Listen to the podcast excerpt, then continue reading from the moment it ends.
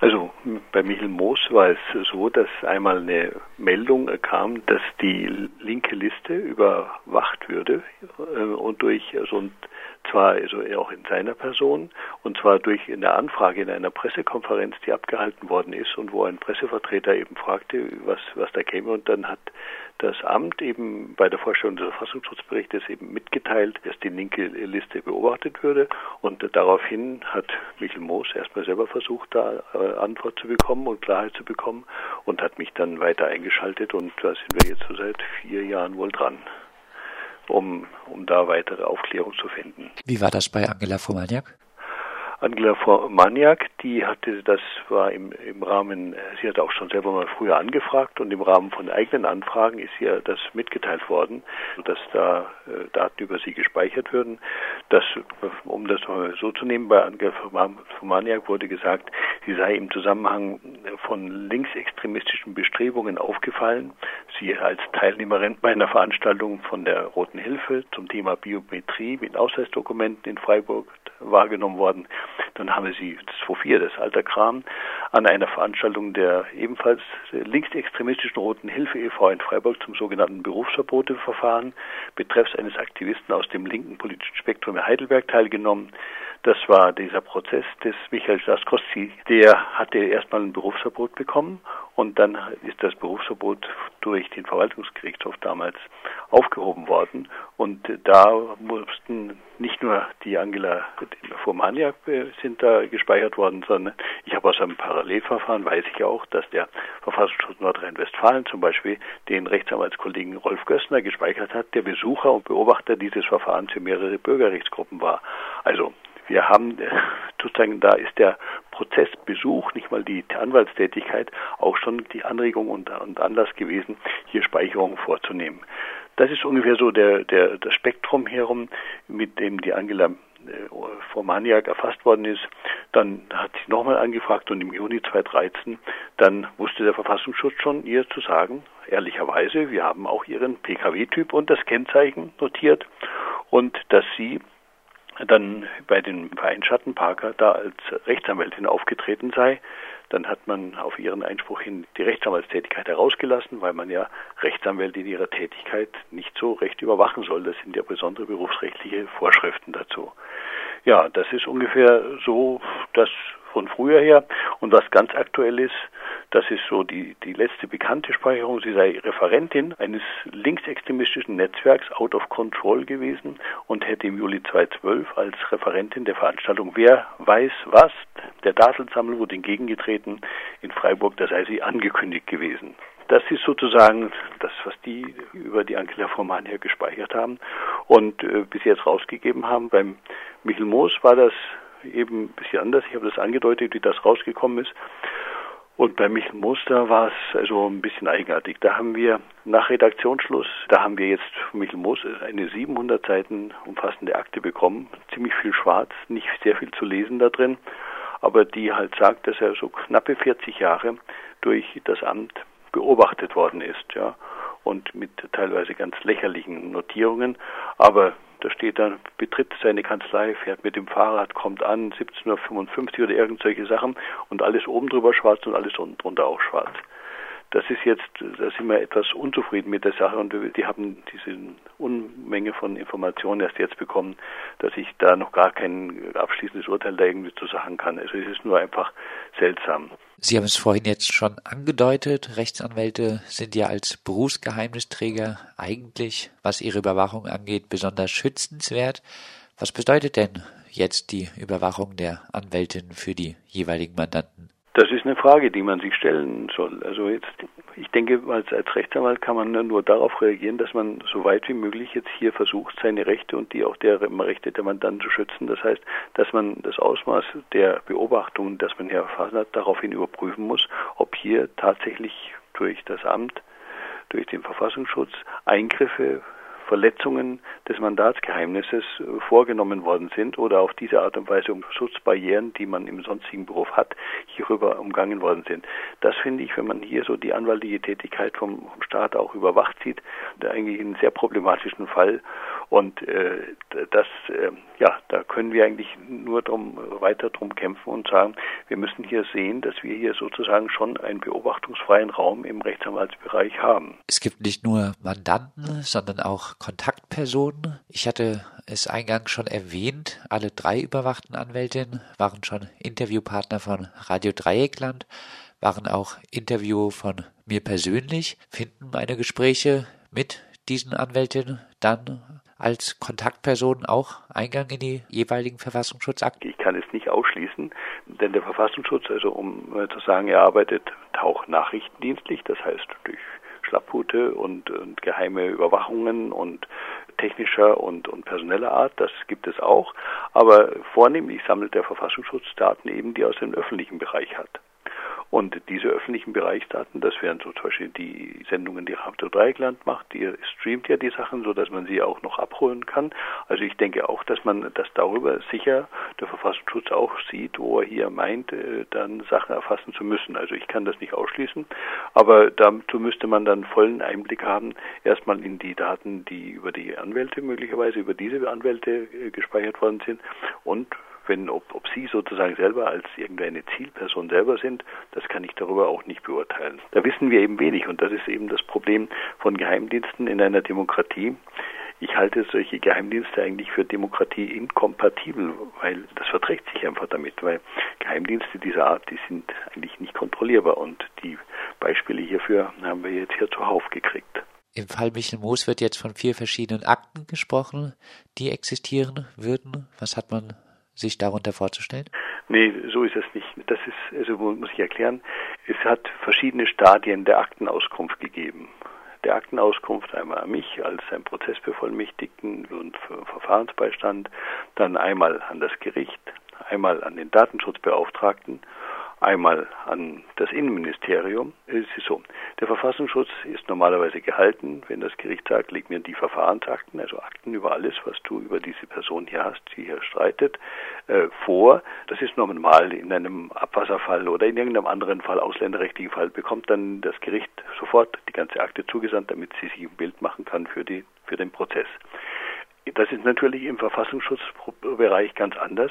Da geht es ja um Auskünfte. Und wenn natürlich jetzt der Verfassungsschutz sämtliche Akten, die er hätte, dem Gericht geben müsste, und im Rechtsstaat gilt das Prinzip, alles, was einem Gericht vorgelegt worden ist, darf auch die, betroffene Seite, also die Klägerseite sehen, weil wir haben keine Geheimprozesse, dann würde es bedeuten, dass man auf die Art und Weise die Auskünfte kriegt.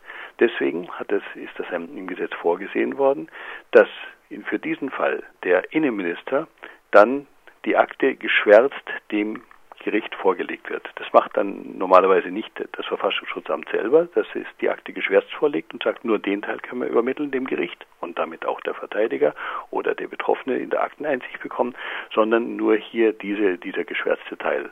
Diese Entscheidung trifft jetzt eigentlich immer das Ministerium selber, weil als übergeordnete Aufsichtsstelle des Verfassungsschutzes.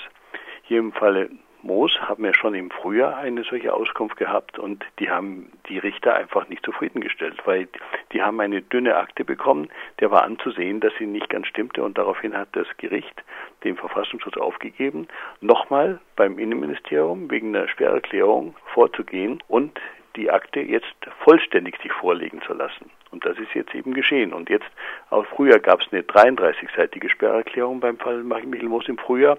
Und jetzt letzten Monat ist das gekommen, gab es eine 106-seitige Sperrerklärung und eben 700 Seiten ziemlich geschwärzte Akten.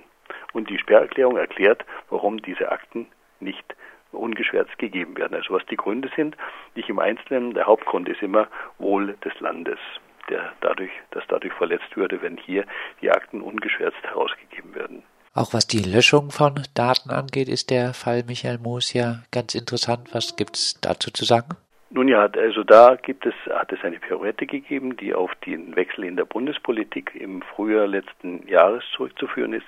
Im Frühjahr letzten Jahres hat man sich auf Bundesseite entschieden, dann die Linke, WASG und alles, was in diesem Zusammenhang steht, nicht mehr zu beobachten.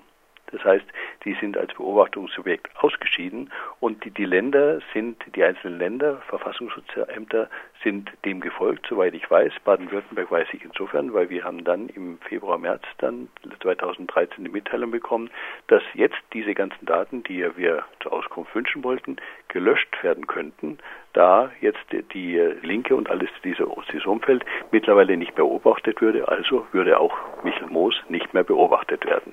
Wir haben uns nicht damit einverstanden erklärt, Moos, dass jetzt hier die Daten gelöscht würden, weil wir haben gesagt, die können schon gelöscht werden, aber erst nachdem wir gesehen haben, was über Michel Moos gespeichert worden ist, weil dann würden wir sagen, also das ist jetzt sozusagen auch das, was wir vermuten, die Sachen sind nicht alle rechtmäßig gesammelt worden. Und wir vermuten, dass hier, und das ist das Ziel, dass wir verwaltungsgerichtlich feststellen lassen, dass die Sammlung der Unterlagen über Michel Moos, dass hier das Gericht feststellt, die Sammlung der Daten war rechtswidrig. Aber auch was die Rekonstruktion von vermeintlich gelöschten Daten angeht, war man im Fall Michel Moos ja schon mal relativ schnell. Das ist, es ist richtig. Es ist im Verfahren eben bekannt geworden, dass 2001 schon mal die Akten von Michel Moos vollständig gelöscht worden seien und dann nach eineinhalb Jahren diese Akten wieder hergestellt worden sind. Ich habe bis jetzt die Gründe nicht erfahren, warum man gelöscht hat. Noch viel weniger habe ich bis jetzt die Gründe erfahren, warum man die Akte wiederhergestellt hat. Und für mich ist weiterhin eigentlich noch schleierhaft, wieso man gelöschte Akten, gelöschte Daten wiederherstellen kann einfach. Und ich habe ja mal eine, eine Doktorarbeit geschrieben ähm, über die Datenschutzbeauftragten. Und dabei im Sicherheitsbereich und dabei habe ich auch die Frau Dr. Leutze, die erste Datenschutzbeauftragte hier in Baden-Württemberg, zu interviewen gehabt. Und die hat auch in ihren Berichten dann auch dargelegt, dass bei der Polizei, das war damals Polizei Baden-Württemberg, ein besonderes Verständnis von Löschung bestanden hätte. Das ist heute etwas wirklich gebessert, ja. Aber damals verstand das, sie hat das so, so beschrieben, das Verständnis von Löschung bestünde darin, die Daten so sie zu aufbewahren, dass man sie später aber wieder finden könne. Und das muss also jetzt hier im Fall Moos hat man halt das dann mühselig wieder konstruiert. Ich im Einzelnen weiß ich nicht, wie es dann gelaufen ist. Aber es war auf jeden Fall möglich und die Daten waren dann wohl doch nicht ganz gelöscht. Da würde ich sagen, nicht, dass man jetzt so äh, wilde Strategien jetzt äh, unterstellt. Die Sachen sind ja so, man, man hat ja so eine Akte, eine Sachakte zum Beispiel über wenn man sagt Demonstration oder antiimperialistischer Kampf oder irgendwas, also die ganzen Hausnummern, die es da gibt, die betreffen ja viele Namen, so dass ein Aktenteil, ja, der hat 10 oder 20, 30 andere Beteiligte, mehr oder weniger. Und natürlich werden, wenn die nicht gelöscht werden, dann bleibt das Aktenteil insgesamt erhalten. Nur der Name sozusagen Moos würde dann aus dem laufenden Verarbeitungsprogramm herausgenommen werden. Also es ist äh, nur damals, wie das war, 2001, haben die, hat der Verfassungsschutz bisher noch relativ viel mit Papier gemacht, so dass das noch ein bisschen noch komplizierter und wirklich schon arbeitsam gewesen ist, das Ganze wiederherzustellen. Wir haben ja jetzt vorhin schon über die Sperrerklärung, die vom baden-württembergischen Innenministerium kommt, im Fall Michel Moos gesprochen. In Baden-Württemberg gibt es ja jetzt eine neue grün-rote Landesregierung. In Niedersachsen brachte der Regierungswechsel zumindest etwas Aufklärung, was die Tätigkeit des Verfassungsschutzes angeht. Unter dem dortigen neuen Innenminister Pistorius gibt es solche Hinweise auf etwas Aufklärung, was die Tätigkeit des Verfassungsschutzes auch konkret im Fall Michel Moos zum Beispiel angeht, auch für Baden-Württemberg? Ich kann nur sagen, also ich kenne den Fall bei Niedersachsen. Wir haben mal von der Humanistischen Union dazu auch eine Presseerklärung verlauten lassen, weil es darum ging, damals hat der neue Innenminister dann eine Taskforce gebildet, die sind die ganzen Dateien des Verfassungsschutzes durchgegangen, um zu prüfen, was da drin sozusagen Unrecht nicht zu suchen hat einfach von vornherein um zusammen. Das war ein runder Tisch, Taskforce, mit Verfassungsschutzleuten, mit Juristen, mit Leuten, die auch nicht unbedingt von der Behörde, von der Verfassungsschutzbehörde waren, aber auch Verfassungsschutzler dabei und die haben 9000 Personen aussortiert aus den bestehenden Dateien, die nach diesen Kriterien dann zu Unrecht gespeichert worden sind. Das muss man sich vorstellen. Niedersachsen hat 6,5 Millionen Einwohner. Ich nehme an, dass der niedersächsische Verfassungsschutz nicht äh, besonders wilder ist als andere. Wenn ich das hochrechne bei diesen Szenarien, dann haben wir in Baden-Württemberg, denke ich, so zwischen 12.000, 13.000 unrechtmäßig gespeicherte Personen. Ja, und die Konsequenz daraus die Humanistische Union wird jetzt alle Landesverfassungsschutzämter bitten, entsprechend aufgrund dieses Ergebnisses in Niedersachsen nochmals zusammen mit einer Taskforce, wo auch Dritte Unbeteiligte dringend sein sollten. Ich kann es nur empfehlen, um die Legitimation einer solchen Prüfung auch wirklich herzustellen, dass man alle Behörden, auch Baden-Württemberg, sowas macht. Und ich meine, im Falle Michel Moos muss man sagen, da ist ja schon gelöscht worden, also nicht gelöscht worden, da ist ja schon gesagt worden, ab jetzt brauchen wir diese Daten nicht mehr. Die liegen jetzt nur noch für die Vorbereitung und die Durchführung dieses Prozesses hier für uns, sodass Michel Moos da nicht runterfallen würde, der ist schon draußen.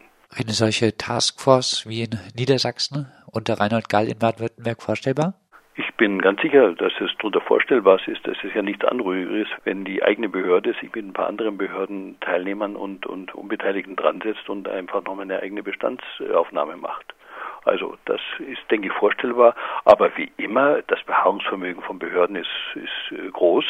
Da muss man einfach dann drücken. Und ich hoffe, dass das hier, das Interview auch ein Weg dazu wird, dass man sich auf Innenministerseite und mit dem entsprechenden öffentlichen Druck dazu findet, eine entsprechende Taskforce einzusetzen.